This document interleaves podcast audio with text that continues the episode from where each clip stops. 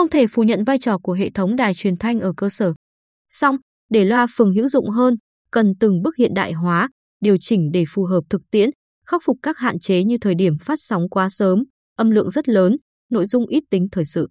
Phản ánh đến báo Bình Định, một bạn đọc đề nghị giấu tên ở phường Nguyễn Văn Cừ thành phố Quy Nhơn bày tỏ bức xúc về việc loa phát thanh phát với âm lượng rất lớn vào sáng sớm.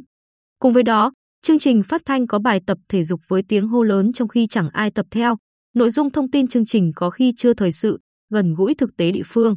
Thành phố Quy Nhơn có mật độ dân số đông, nhà cửa san sát nên sự tác động của âm thanh loa phường cũng nhiều hơn. Cách đây hơn một tháng, Sở Thông tin và Truyền thông đề nghị các huyện, thị xã, thành phố trong tỉnh báo cáo số liệu, những vấn đề tồn tại, khó khăn của hệ thống truyền thanh cơ sở. Duy nhất thành phố Quy Nhơn trong báo cáo có nêu một số hộ dân gần cụm loa phản ánh vì tiếng ồn và thời gian phát đài vào buổi sáng 4 giờ 45 phút là quá sớm, làm ảnh hưởng đến giấc ngủ.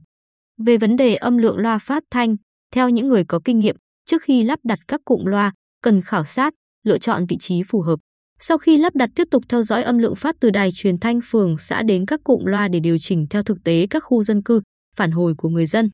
Ngoài kiến thức, kinh nghiệm, còn có yếu tố quan trọng từ tinh thần trách nhiệm của những người hoạt động không chuyên trách tại đài truyền thanh phường xã, chủ yếu là kiêm nhiệm, thường xuyên biến động, nhận chế độ thấp.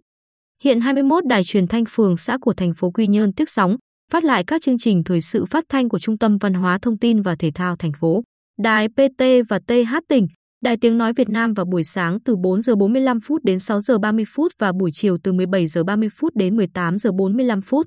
Bên cạnh đó, Đài truyền thanh phường xã ở Quy Nhơn xây dựng riêng hai chương trình trở lên hàng tuần, với thời gian phát tùy theo địa phương ngoài khung giờ tiếp sóng đài cấp trên. Theo bà Nguyễn Thị Quý Nhất, Phó Giám đốc Trung tâm Văn hóa Thông tin và Thể thao thành phố Quy Nhơn, khung giờ phát sóng trên của đơn vị là đáp ứng theo quy định, được duy trì trong rất nhiều năm qua, bám sát theo khung giờ sau đó dành cho đài cấp trên. Việc tiếp sóng, phát lại của đài truyền thanh phường xã có quy định trong quy chế quản lý hoạt động của đài truyền thanh phường xã trên địa bàn tỉnh, được Ủy ban Nhân dân tỉnh ban hành tháng 8 năm 2021. Trao đổi về nội dung chương trình phát thanh, bà Nhất cho biết, Trung tâm Văn hóa Thông tin và Thể thao thành phố Quy Nhơn luôn ghi nhận ý kiến của khán thính giả, người dân, trong đó có nhiều cán bộ hưu trí rất quan tâm đến chương trình phát thanh. Qua đó, xem xét điều chỉnh phù hợp thực tế, đúng quy định, đảm bảo các nhiệm vụ được giao. Thời gian qua, Trung tâm Văn hóa Thông tin và Thể thao thành phố Quy Nhơn tiếp tục nỗ lực tuyên truyền, phản ánh kịp thời hơn các vấn đề, hoạt động trên nhiều lĩnh vực của thành phố.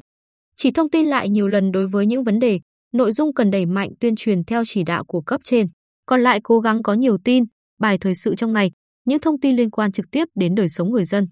Từ sự quan tâm của tỉnh và Ủy ban nhân dân thành phố Quy Nhơn, có 10 đài truyền thanh phường xã của thành phố đã lắp đặt hệ thống truyền thanh ứng dụng công nghệ thông tin viễn thông truyền thanh thông minh. Trong đó có 9 phường, xã mới lắp đặt cách đây khoảng hơn 2 tháng, với nhiều ưu điểm. Dự kiến trong năm 2023, 11 đài truyền thanh phường xã còn lại cũng sẽ được đầu tư hệ thống này. Đài truyền thanh phường Lê Hồng Phong lắp đặt hệ thống truyền thanh thông minh từ tháng 9 năm 2022 với các cụm loa tại trụ sở Ủy ban nhân dân phường và trụ sở 7 khu phố. Ông Lương Văn Lực, nhân viên đài truyền thanh phường Lê Hồng Phong, cho biết khi nhà cung cấp lắp đặt cụm loa tại các điểm, tôi đến theo dõi, kịp thời góp ý không nên để loa chĩa trực tiếp vào nhà dân. Sau khi lắp đặt, mình tiếp tục khảo sát thực tế các khu dân cư, nếu cần thiết và có thể được thì điều chỉnh hướng loa và âm lượng cho hài hòa. Còn theo ông Nguyễn Văn Tấn, trưởng đài truyền thanh phường Lê Hồng Phong, hệ thống truyền thanh thông minh giúp theo dõi tốt hơn hoạt động của từng cụm loa. Đối với hệ thống truyền thanh FM như ở nhiều phường xã hiện nay, nếu điều chỉnh âm lượng tại hệ thống âm thanh chung của đài truyền thanh phường xã thì sẽ lớn hoặc nhỏ đều trong toàn bộ hệ thống cụm loa ở các điểm, còn không thì phải đến từng cụm loa để điều chỉnh riêng. Ông Tấn cho biết, việc điều chỉnh âm lượng trên hệ thống truyền thanh thông minh theo các mức cụ thể như hiện nay ở phường chúng tôi đã thuận tiện hơn nhiều so với hệ thống truyền thanh FM trước đây. Bởi, thông qua máy tính có thể nhanh chóng điều chỉnh âm lượng phù hợp cho riêng từng cụm loa khi được người dân phản ánh hoặc kiểm tra thực tế đúng như vậy.